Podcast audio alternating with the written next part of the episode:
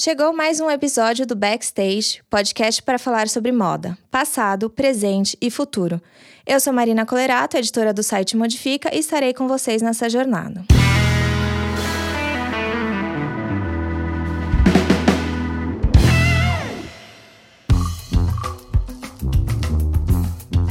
Estamos em mais um backstage dessa vez quem está com a gente é Evandro Fiotti, o sócio da marca e do Laboratório Fantasma, né? Porque o Laboratório Fantasma não é só mais, não é só uma marca de, de roupas, é muito mais coisa que o Evandro vai poder contar pra gente, é, para quem não conhece, mas eu acho difícil, acho que muitos de vocês que estão nos ouvindo já conhecem uh, o Fiote, o Lab Fantasma, enfim. É, primeiro, muito obrigada, Fiote, por estar aqui com a gente, por topar esse papo com os nossos ouvintes, compartilhar um pouco da sua história, das suas percepções, trajetórias e, essa sua, e sobre essa sua relação com a moda também. Imagina, eu que agradeço, obrigado, privilégio estar aqui dividindo esse tempo com vocês. Espero que a gente possa trocar uma ideia aí que leve conhecimento e informação para as pessoas, para que elas consigam aí também se nortear na vida ou nos negócios, né? Vamos, eu acho que ah, talvez a gente possa começar só para quem não conhece mesmo, assim, o que, que é o Lab Fantasma? Porque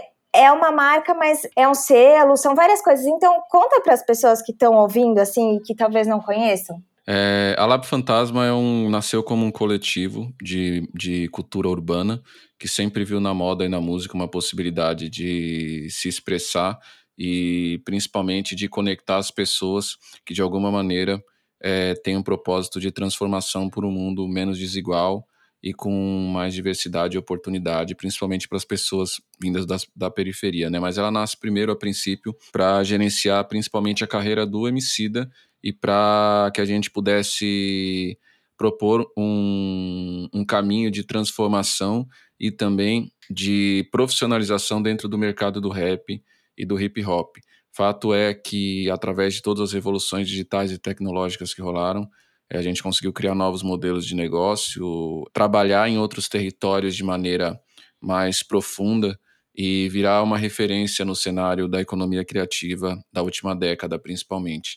Mas hoje a gente se posiciona como uma plataforma de entretenimento, principalmente depois é, de todos os movimentos que a gente é, fez em todo o segmento do audiovisual, por exemplo, na última década, mas também através das redes sociais e através também é, dos desfiles que a gente fez é, no São Paulo Fashion Week, né?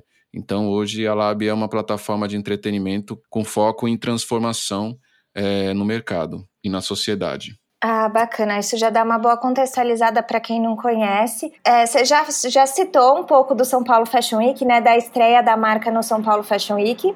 É, eu sei que a marca já existia de alguma forma antes dessa estreia, mas a estreia foi muito importante, né? Foi ah, em 2016, se eu não me engano. Isso. E aí, é, acho que ganhou uma projeção em se tratando de, de moda muito interessante. Vocês é, mexeram bastante com as estruturas estéticas do São Paulo Fashion Week, por serem plurais, terem feito é, um desfile bastante interessante e tudo mais. Eu sei que hoje vocês já não estão mais no São Paulo Fashion Week, mas eu queria é, que você compartilhasse o que, que mudou assim nessa trajetória enquanto uma marca de moda, né? É, se é que mudou alguma coisa, enfim, mas normalmente as marcas sempre acabam mudando do começo, é, cada ano ou a cada passar de tempo, a, a gente vai é, mudando e as marcas mudam junto. Então, como é que foi para o Lab essa experiência no, no, São Paulo Fashion Week e como está sendo após isso? O que está acontecendo nessa trajetória de vocês? Vou tentar ser rápido, tá? Que é bastante coisa. A marca Lab Fantasma, na verdade, ela vem antes da marca Lab, né? Desde o princípio da trajetória do Emicida, inspirado principalmente pelo, pela forma como o hip hop norte-americano e o cenário do rap por lá se desenvolveu e sempre trabalhou com essas duas indústrias muito conectadas, a da moda e a da música, a gente sempre se inspirou muito nos modelos da Rock Nation, no Jay-Z, no Kanye West, no Pharrell, e viu uma possibilidade de trazer isso para a realidade brasileira, tendo como viés principalmente a nossa própria emancipação, né, enquanto jovens negros vindo da periferia, através da indústria criativa dentro desses dois territórios. Então, desde 2009, a gente já começou a produzir as primeiras camisetas do, do Emicida, só que a gente sempre teve uma, uma característica muito própria e uma autenticidade muito grande e um desejo muito forte de fazer um produto que fosse além do que única e exclusivamente um merchan de artista. A gente queria realmente, as nossas camisetas tinham uma qualidade diferenciada das camisas das bandas que vendiam naquela ocasião, tinha um valor agregado por conta da mensagem também, porque o Emicida era um dos poucos artistas, na verdade, do rap brasileiro que estava conseguindo dialogar é, com outras camadas da sociedade naquele momento e também dentro do mercado da música. Ele foi ali um dos responsáveis por popularizar, na verdade, o gênero no Brasil e principalmente por fazer pessoas que não se conectavam com, as, com a essência do hip hop brasileiro passarem a considerar isso, e a gente fez muito isso através das músicas e através das camisetas que nós produzimos. Fato é que a marca começou a ganhar uma, uma conexão muito forte com a juventude periférica brasileira de uma maneira muito ampla. Então, quando foi 2011, 2012, a gente começou a ser extremamente pirateado. Era um momento que a economia brasileira estava em outro momento, numa ascensão muito grande é, antes da Copa do Mundo, inclusive.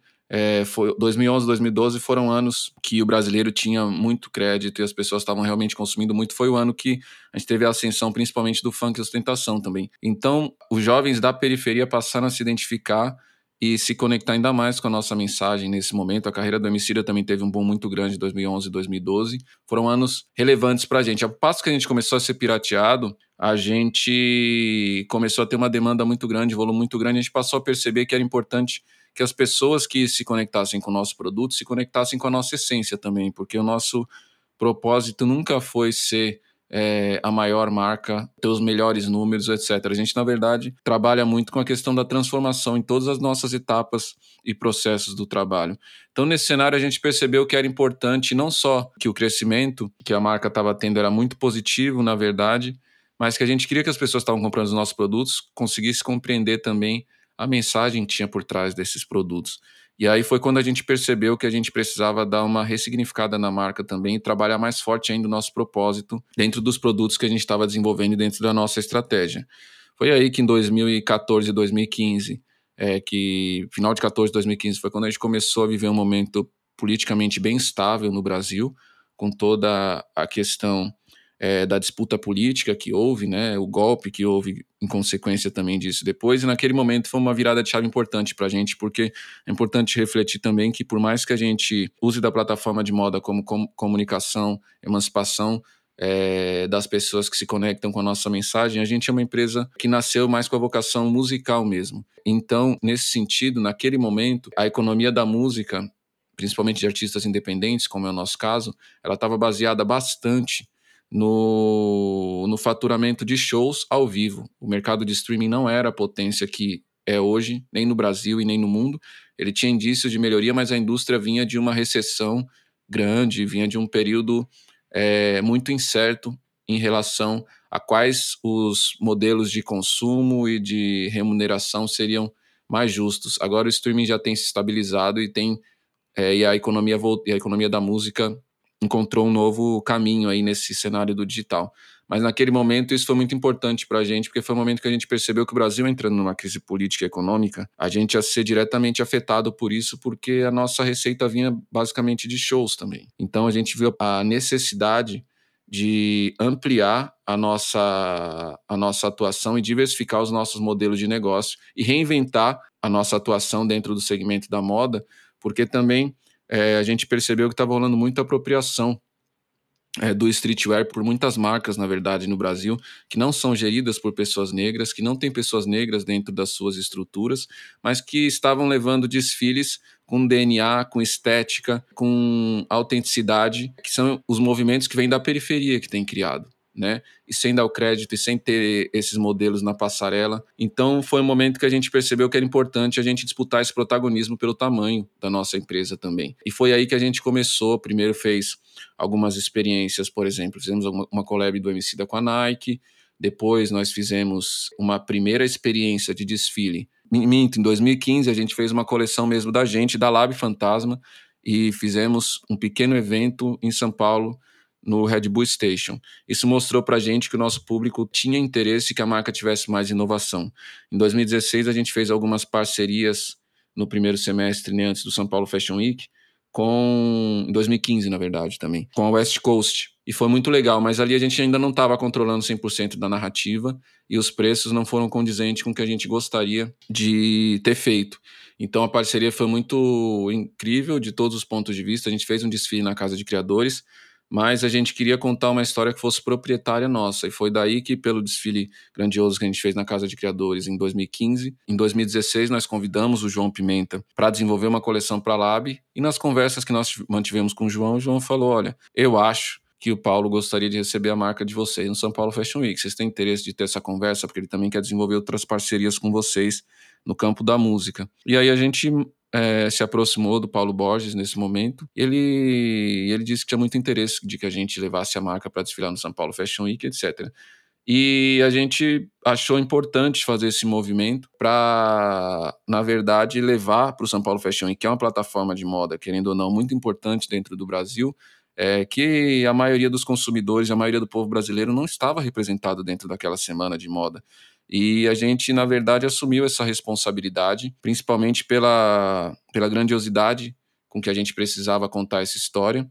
É, e esse desfile foi, na verdade, uma quebra de paradigmas muito grande, assim, tanto dentro da semana, tanto dentro do São Paulo Fashion Week, como dentro da indústria da moda é, brasileira, assim, né? Tido como um dos melhores desfiles de todos os tempos, assim. Na verdade, a gente só levou pro... Foi muito grande isso. Eu falo só porque a gente levou muita coisa, mas a nossa a nossa motivação era única exclusivamente levar para a passarela do São Paulo Fashion Week um Brasil que representasse o universo e o horizonte de onde a gente veio. E foi mais ou menos isso. É, eu até, você já respondeu a minha próxima pergunta, que eu ia te, eu tinha te perguntar exatamente isso, assim, eu vi algumas entrevistas, é, tanto com você quanto com a Emicida, e vocês falam muito sobre essa, essa questão da inclusão e de hum, pertencer, né, de, de pertencer a, a, determinados espaços que, historicamente, eles são fechados, é, eles são é, exclusivos, eles são elitistas, enfim, a moda é um desses espaços e os desfiles ainda mais, né? Sim. É, e eu ia te perguntar exatamente isso, assim, se nesta,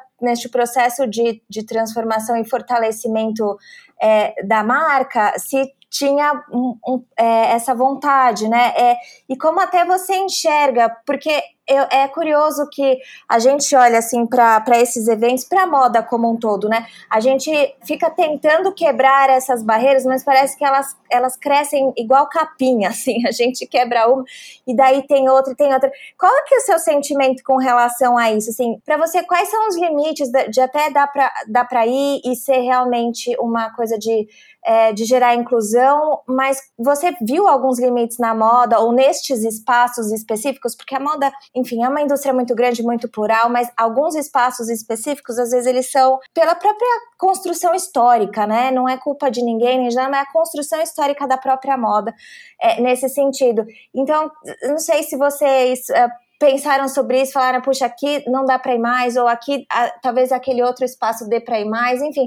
Qual que é a perce percepção de vocês com relação a esses limites, essas, esses, esses portões aí da, da moda como um todo, principalmente dessa moda mais é, imagética, como você falou, que tem muita relevância, muito conhecida, né, para todo mundo? É, na verdade, foi um processo, na verdade, de como a gente é uma empresa que veio da periferia, tem essa origem, na verdade, das camadas mais baixas da sociedade, na verdade, econômica, financeiramente, estruturalmente falando, é, a gente sempre refletiu muito sobre o, o propósito do nosso trabalho e a que ele serve e como a gente pode fazer isso da melhor maneira possível. Naquele momento, no São Paulo Fashion Week, a gente fez, na verdade, um acordo com o Paulo de que a gente faria três desfiles. E a gente foi bastante surpreendido por um cenário, na verdade, de instabilidade política e econômica que se agravou muito durante esse período. Né? Agora a gente está vendo outro período desse, mas a verdade é que o Brasil, de 2017, 2018, principalmente para o varejo e para a moda, começou a enfrentar períodos bem difíceis. E era um momento que a gente estava é, mais em ascensão. assim. Eu acredito bastante e foi uma experiência que a gente viveu ali dentro do, dentro do São Paulo Fashion Week, dentro de todo esse movimento que a gente fez, foi importante para a gente afirmar o que a gente quer e o que a gente não quer ser. E aí vieram alguns questionamentos, inclusive de ordem pessoal, na verdade, porque ao mesmo tempo que a gente teve uma visibilidade enorme, a gente também teve a oportunidade de refletir o tipo de público que a gente não gostaria que, que se conectasse com a moda que a gente estava produzindo e desenvolvendo. Particularmente por ter vindo da, mais do mundo da música do que da moda, eu confesso que eu me foi bem traumático para mim esse processo em relação ao backstage, assim, ao por trás da moda, em relação aos profissionais, em relação à questão toda do, do preconceito que existe dentro desse cenário. Tanto é que a gente foi bastante modificando as nossas equipes e cada vez controlando mais ainda a nossa narrativa para conseguir contar esses três desfiles e depois a história que a gente contou muito bem sucedida com a CA também. E aí veio muito a questão psicológica e emocional no meio desse processo todo também, porque como a gente já vinha pessoalmente dentro desse segmento da música, é, que já tinha passado por é, grandes transformações é, nos últimos anos, é, foi uma escolha que a gente teve que fazer, sabe? E aí você tem que dedicar a maior parte do seu tempo naquilo que você é melhor. E a gente sempre viu a moda como um espaço importante é, da gente se posicionar e fazer com que a nossa mensagem, na verdade, também transforme esses espaços através das possibilidades criativas que a gente tem.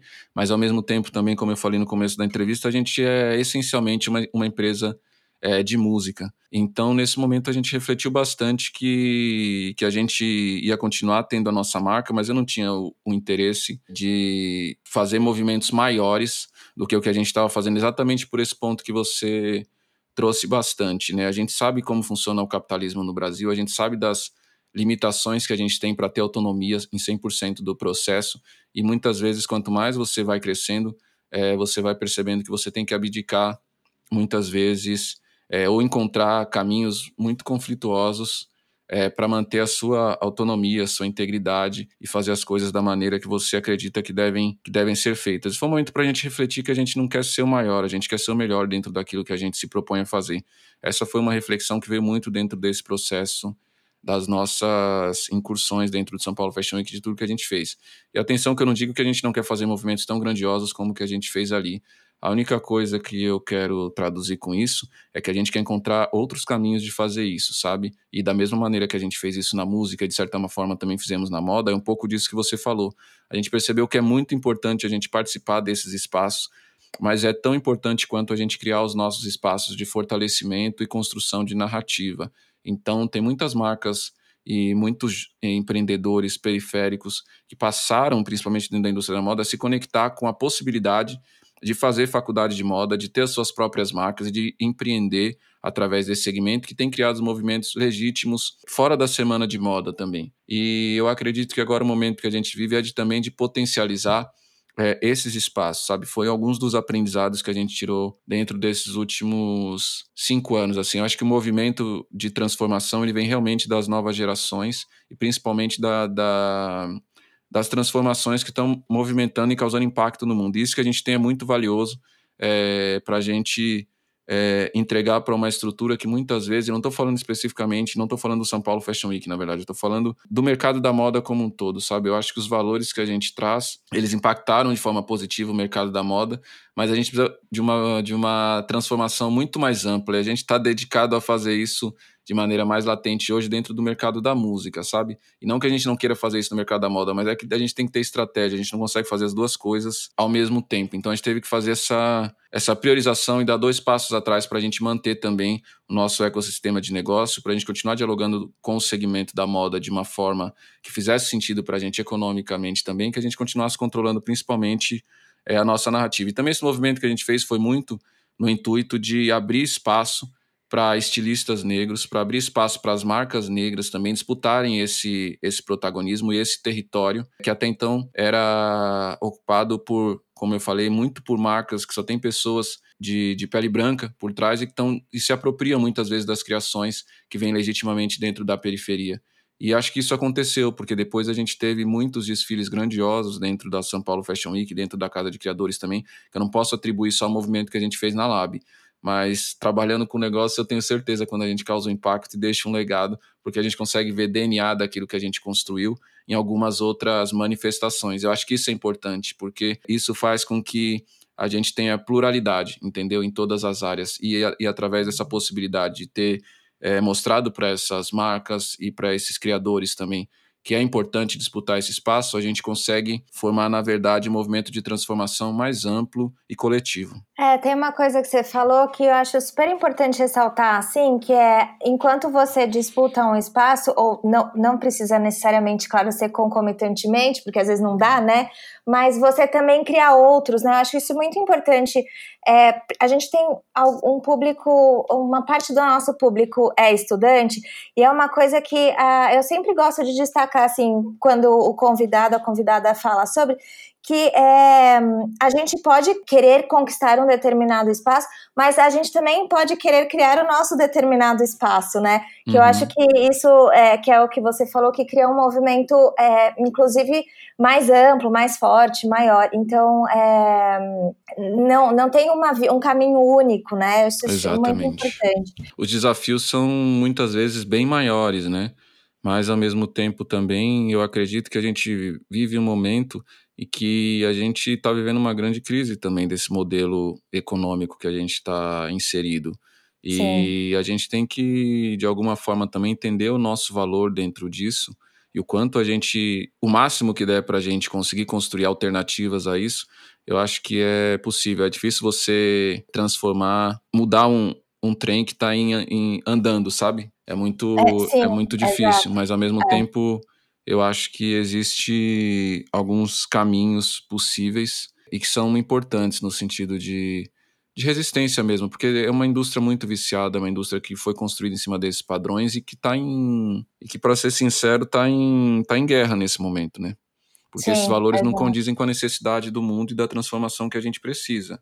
E, e a transformação nesse cenário vem desse movimento legítimo que a gente está construindo, que é um movimento que está mais conectado com a autenticidade, com a necessidade do mundo, na verdade. E isso tem um valor. Isso, e, e acho que é importante as pessoas conseguirem refletir da potência que elas são também, é, ocupando esses espaços se quiserem, mas também criando outros se tiverem interesse. Também outra coisa que é importante ressaltar que você falou, a gente está falando aqui mais sobre estruturas uh, que a gente que, que são que a gente relaciona normalmente a estruturas de poder e não a, a, a coisas específicas ou a empresas Exato. específicas ou as a pessoas específicas, né? A gente está falando de estruturas de poder que estão postas já há muito tempo e, e, foram sido postas historicamente conforme a moda foi se desenvolvendo. Então, uhum. é só. É, e acho que a, a gente pode é, tentar quebrar essas estruturas tanto de dentro quanto de fora. Enfim, cada um tem seu caminho, né? Exatamente. E também testa os dois e depois vê como é que isso acontece. Agora, uma coisa que você também falou, Fiote, que estava até lá no finalzinho das perguntas, mas que eu achei interessante,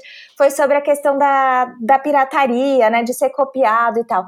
Na música, essas, a, a cópia é muito mais... É, assim, é, é, muito, como que eu posso dizer, na moda, se você copia uma, uma camiseta, um estilo, alguma coisa, você não tem muito, é, não, não, não é um problema, assim, é um problema, mas não tem consequência. É muito raro você ver um designer, um estilista que conseguiu dizer, olha, não, pera, essa camiseta aí quem fez fui eu, desse jeito e tal.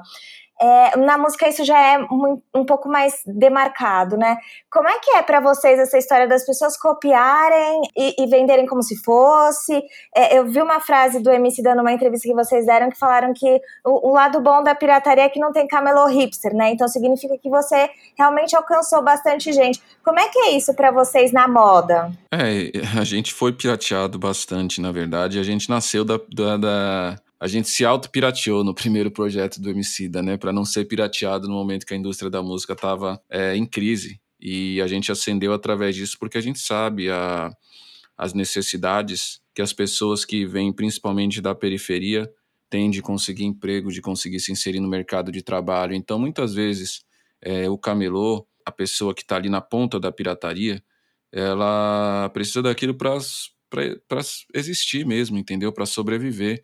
Então, sem questionar essa estrutura e sem arrumar uma forma de, de que a gente tenha uma sociedade mais justa, é difícil apontar a faca ou fazer qualquer tipo de equação nesse sentido, sabe? Eu acredito bastante que tem toda a parte de estrutura da legislação e dos processos no Brasil que acabam não ajudando nesse tipo de disputa quando você tem alguma coisa, quando você perde a propriedade de alguma coisa que você criou né? E isso aconteceu bastante com a gente. Então, a alternativa que a gente encontrou, na verdade, foi muito de, ao invés de ficar brigando com a pirataria, foi de inovar dentro do que a gente estava criando e principalmente fazer com que as pessoas que se conectem com a nossa marca saibam que elas estão comprando muito mais do que uma camiseta, do que um boné. Elas estão comprando, na verdade, uma filosofia de, de vida que ajuda na transformação da sociedade. As pessoas têm compreensão disso. E o poder do que a gente faz com a música e com a moda fica evidente quando a gente passa agora 11 anos é, de Lab Fantasma a gente vê a quantidade de jovens que se conecta e que se identifica com o nosso trabalho. É fazer com que esses jovens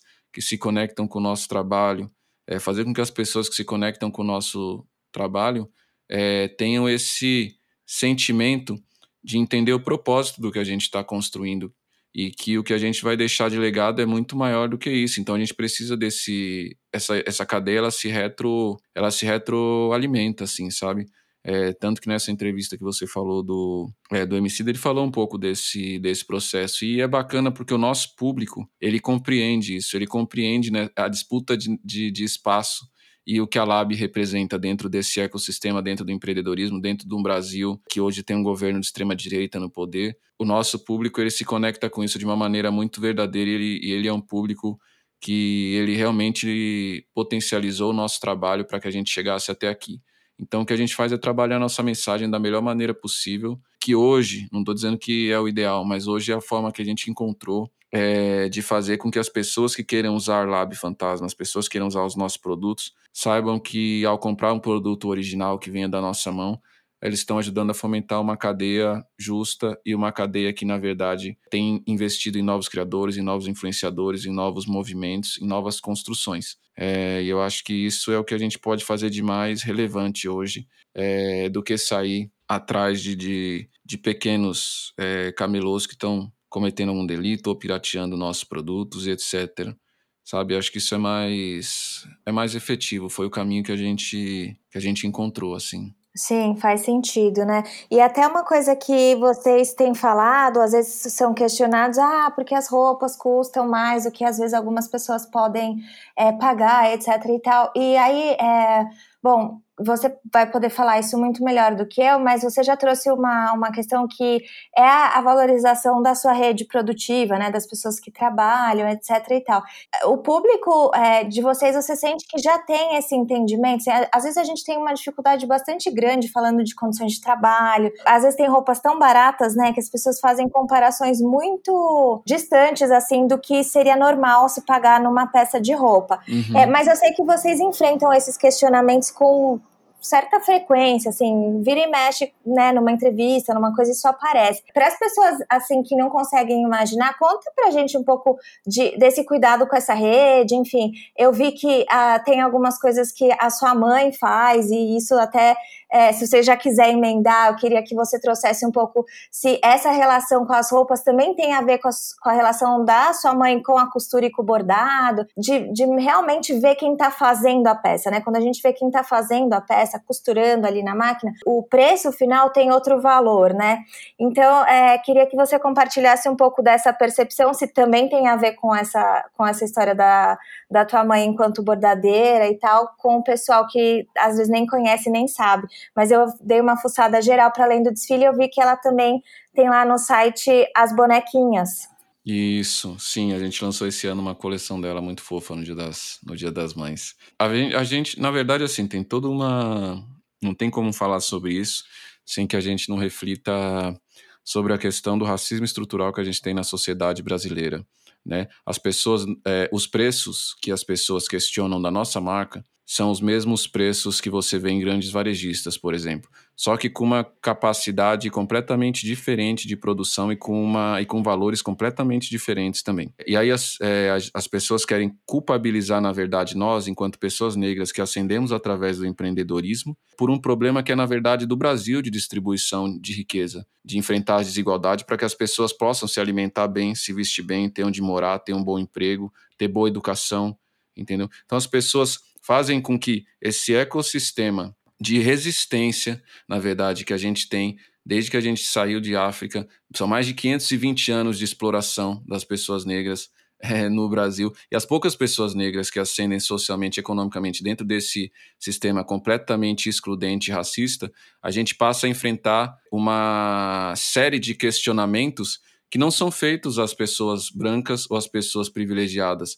Porque uma pessoa. Por isso que a gente é muito consciente e tem uma noção muito grande da importância e do propósito do nosso trabalho, porque a gente não tem a possibilidade de errar. Se a gente errar, a gente não prejudica só a gente e a nossa família, na verdade. Porque o que a sociedade brasileira está esperando, na verdade, há 11 anos, é que a gente cometa uma falha que seja injustificável. Porque essa vai ser a maneira que eles vão encontrar, na verdade, de falar que a gente era incapaz de fazer o que a gente estava fazendo diretamente por conta da cor da nossa pele. A gente enfrentou muito dentro desses 11 anos de trajetória de Lab Fantasma, muitos momentos diferentes dentro da nossa história. Mas uma das coisas que a gente mais enfrentou e que demorou para que a gente conseguisse ter credibilidade foi dentro também do, do, dentro do segmento da música e dentro do segmento do rap também. Então isso deu uma, uma vamos dizer, a gente vem meio calejado já desse tipo de, de comentário. O que aconteceu no Brasil, principalmente nos últimos anos, é que a gente já, as pessoas já não têm mais noção das coisas, porque a forma como a gente passou a se relacionar e ser influenciado através da internet causou uma massa de confusão muito grande em um país que não consegue compreender a importância que faz a falta de educação. As pessoas, a gente, o nosso povo aqui, infelizmente, por conta dos governantes, a maioria são tem um nível grande de analfabetismo funcional. E as pessoas exploram isso de maneira equivocada. Então a culpa não é das pessoas, muitas vezes, que vêm fazer esses questionamentos. É da forma como movimentos conservadores, principalmente é, nos últimos anos, conseguiram criar através do digital falsas narrativas e mentirosas e narrativas mentirosas que acabaram tirando o foco é, de questões sérias do nosso país. E, e, dentro, do, dentro do nosso campo de atuação, a gente foi muito atacado por esses movimentos também entendeu? Que tentaram desconstruir e tentaram nos colocar como pessoas que não estavam conscientes do trabalho que estava sendo feito e criaram realmente uma massa de, de confusão na cabeça do nosso na cabeça do nosso público. As pessoas continuam comprando Lab, é, são famílias das pessoas que sempre compraram e elas o, o nosso consumidor final, de fato, ele pouco questiona isso porque ele sabe que o produto que a gente vende, tem gente que tem camiseta há 8, 9 anos da Lab. As pessoas sabem o que está por trás do trabalho que a gente faz. E a gente tem, enfim, a gente trabalha com muitos dos mesmos fornecedores há 12 anos, sabe? Pequenas é, estruturas dentro da periferia que, assim, mudaram suas vidas ao trabalhar com a Lab Fantasma e com Emicida. De verdade, eu tenho, tenho fornecedores que me agradecem até hoje sabe? Pelo trabalho que a gente faz, porque a gente respeita essa cadeia toda. A gente estava aquilo que o Emicida falou, é verdade, assim. A gente levou para São Paulo Fashion Week para CEA todas as pessoas que tinham disponibilidade de agenda e que costuraram as nossas coleções e que fizeram parte de finalização das nossas coleções, dos nossos produtos. As pessoas estavam lá na segunda fila e na primeira fila assistindo o desfile.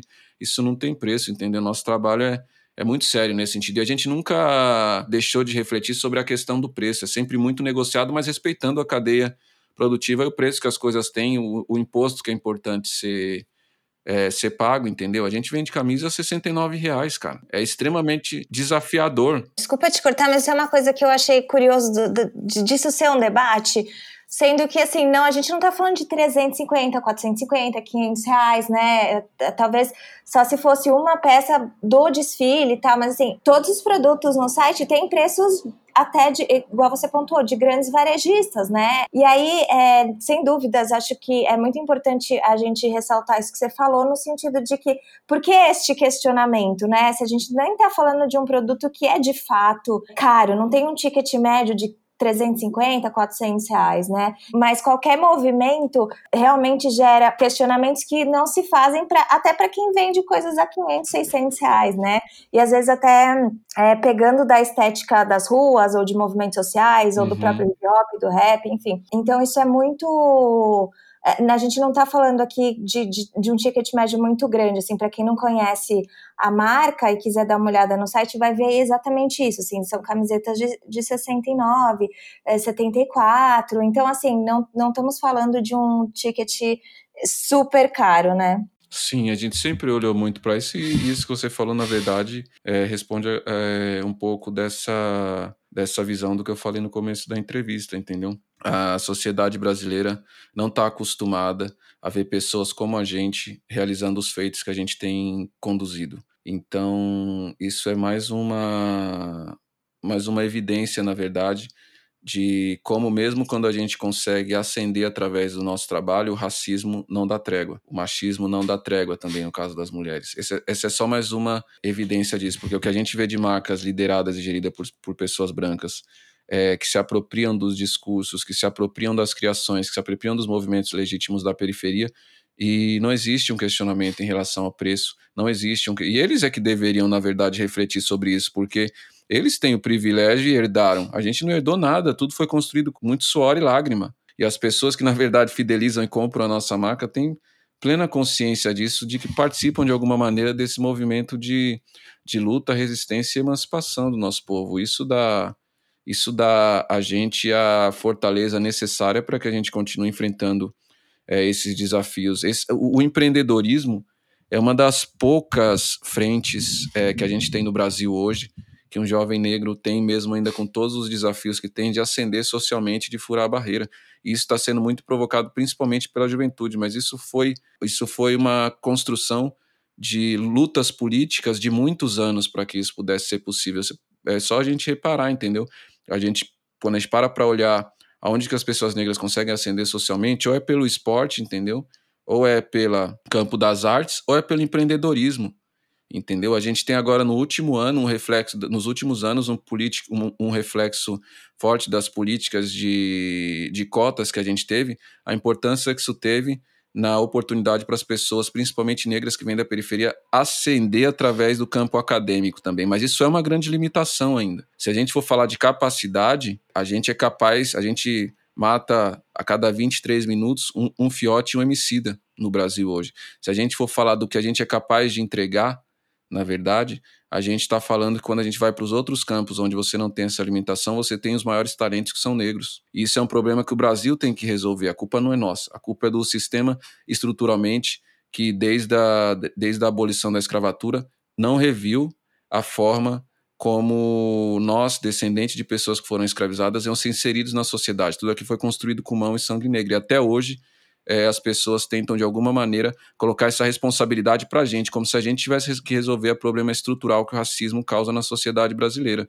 É uma conta errada, equivocada, e que a gente está consciente de que o trabalho que a gente está fazendo é um trabalho legítimo, que tem um preço que é justo, entendeu? Mas isso emocionalmente, no dia a dia, para muitos empreendedores negros, é muito difícil de administrar, porque coloca a gente, coloca a nossa a nossa capacidade de produção em xeque. E hoje eu tenho essa maturidade de conseguir fazer essa separação. Mas tem muitas pessoas que não têm, que isso machuca, que isso fere e deixa feridas, na verdade, que, as, que a pessoa leva para o resto da vida.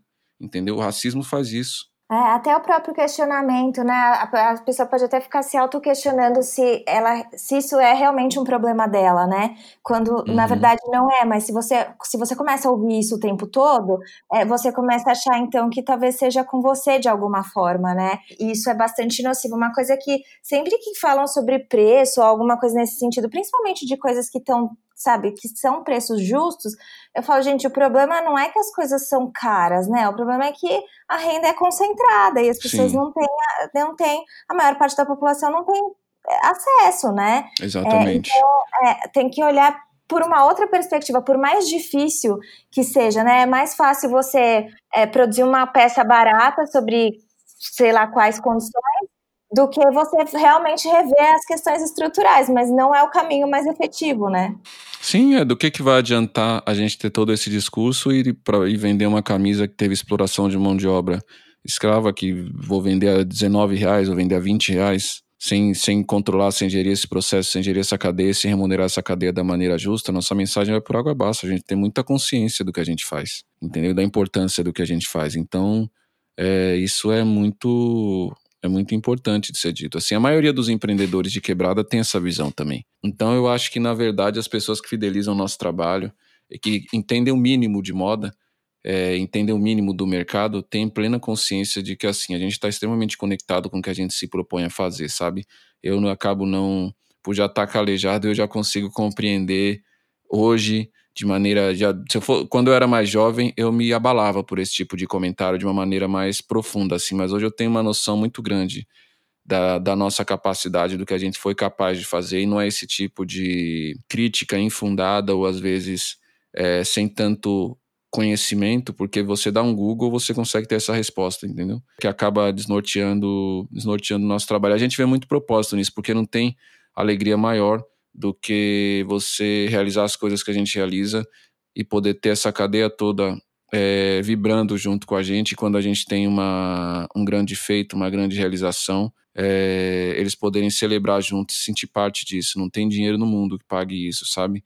E isso é, um, é, isso é o que nutre o espírito, a alma e a nossa vontade de continuar é, fazendo os movimentos que a gente faz coletivamente, entendeu? É, não, é, total. E é outra, e você cria uma outra, uma outra lógica até de falar sobre isso, né? Que acho que é, é bastante importante também quando a gente conversa sobre isso e fala sobre isso e, e tenta é, contrapor essa narrativa, né, de que as coisas é, deveriam ser de um jeito, quando na verdade elas, na, a gente precisa de mudanças realmente profundas e, e trazer essas pessoas que são é, historicamente invisibilizadas para frente do debate. Daí eu tô falando exatamente uhum. das costureiras, e aí tem a sua mãe que entra nessa história, ela é costureira, ela foi costureira. Como é que é a relação dela e de vocês com o bordado? Porque no Brasil a gente acha que toda família tem uma, um, um tio, uma tia, uma mãe, uma avó que se relacionou com a costura e às vezes a gente esquece, né? Uma parte das pessoas esquece e outra parte lembra e tem um carinho por esse processo. Com vocês teve um pouco isso, assim? Vocês lembram eh, de alguma relação afetiva com a costura quando vocês eram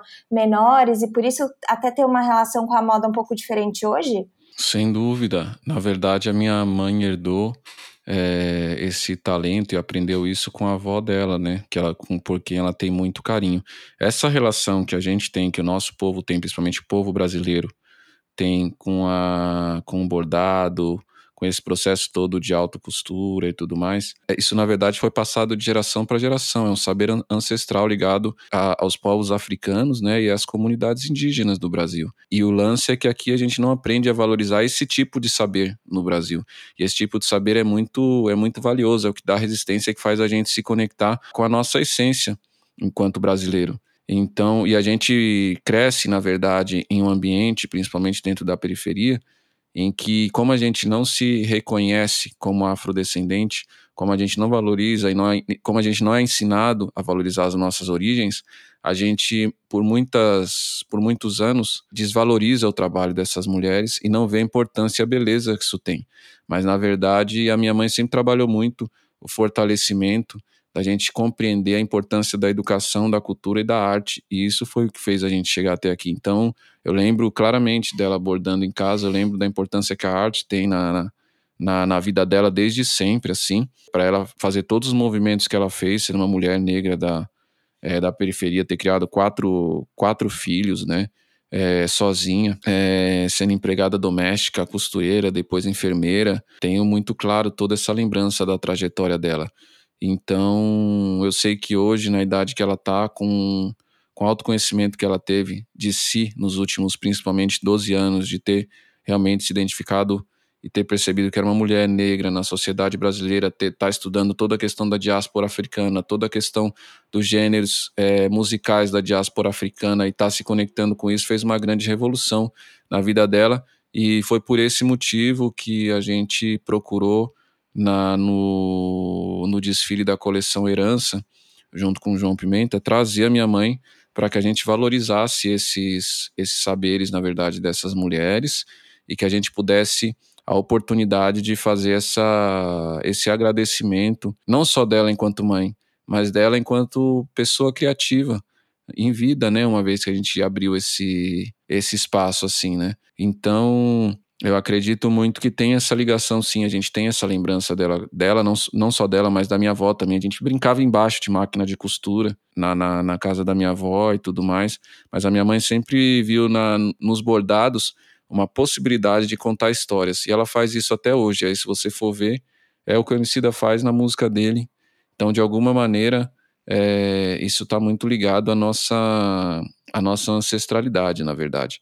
Né? A gente é um povo que canta, dança, costura, é um povo criativo, entendeu? A gente não é conduzido pelo lado do, do poder ou do lado ou da felicidade única exclusivamente ligada à ascensão financeira, à ascensão do capital e, e, a questão da grana em si, sabe? São essas coisas que nutrem a nossa alma. E eu acredito que minha mãe conseguiu passar isso pra gente. Achei importante porque vocês, ela sempre aparece. Eu falei, tem que, temos que falar dela para entender um pouco dessa trajetória. Total. Que é sempre importante, né? A gente sempre fala, a gente fala muito aqui no Modifica das relações familiares com a costura e de como que se a gente resgata um pouco isso, talvez seja uma forma também de valorizar mais as roupas, a moda, uhum. é, criar outras relações com vestir, né? E com o fazer artesanal, enfim, que como você bem pontuou, é bem difícil. Até né? porque, assim, tipo, você vai ver essas, essas marcas é, de luxo, né? O preço que, que elas vendem as roupas muitas vezes é, é extremamente caro.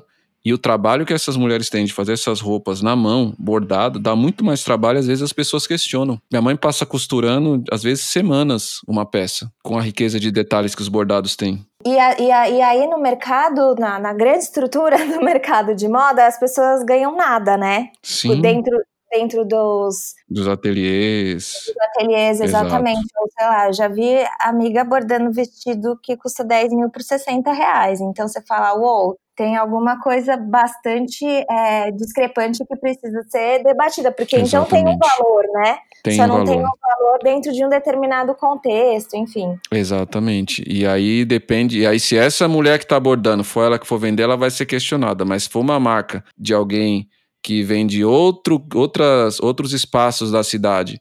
É, mais elitizados, de, é, tem que ter uma, uma investigação muito grande por trás para que se descubra realmente o que está por trás, entendeu?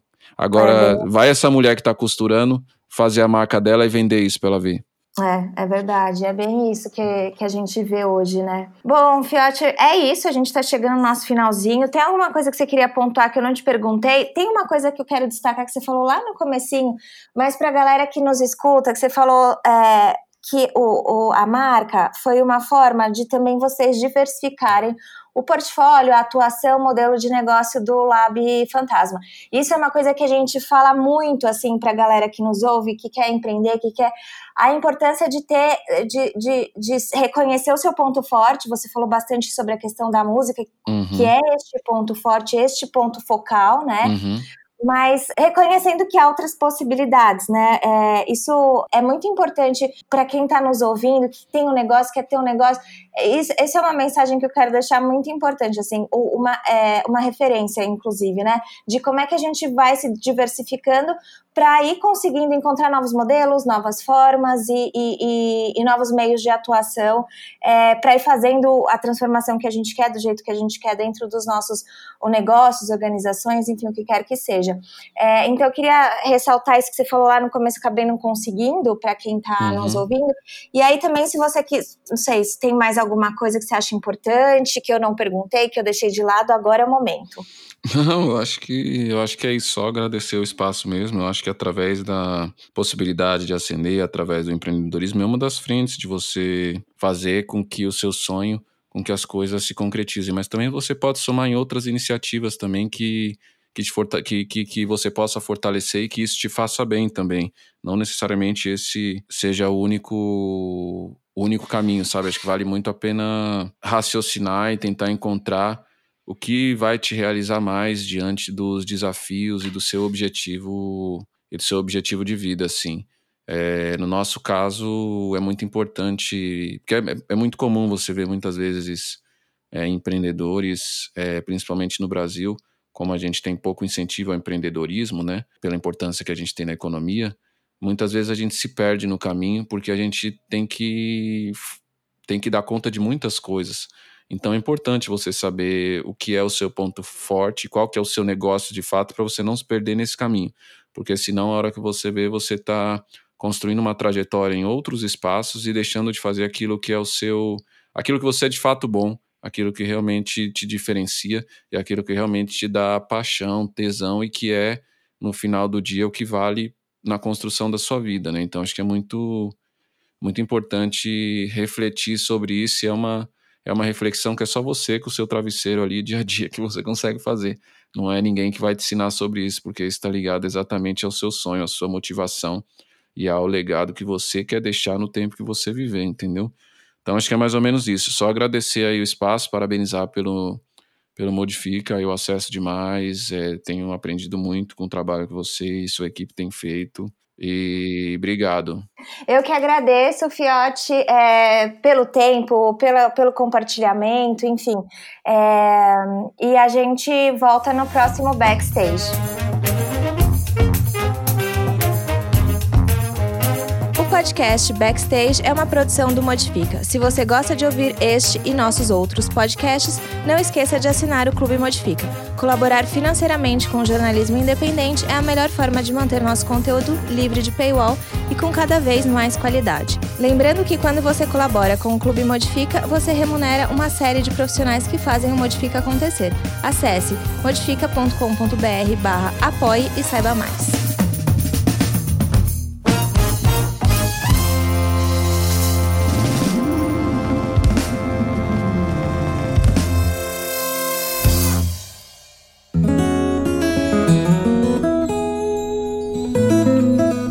O Politicamente Incorreto e Ambientalmente também, nosso podcast mensal sobre política e meio ambiente, sempre com pessoas convidadas debatendo as convergências entre Brasília e sustentabilidade. O Politicamente Incorreto e Ambientalmente também faz parte do trio de podcasts do site Modifica.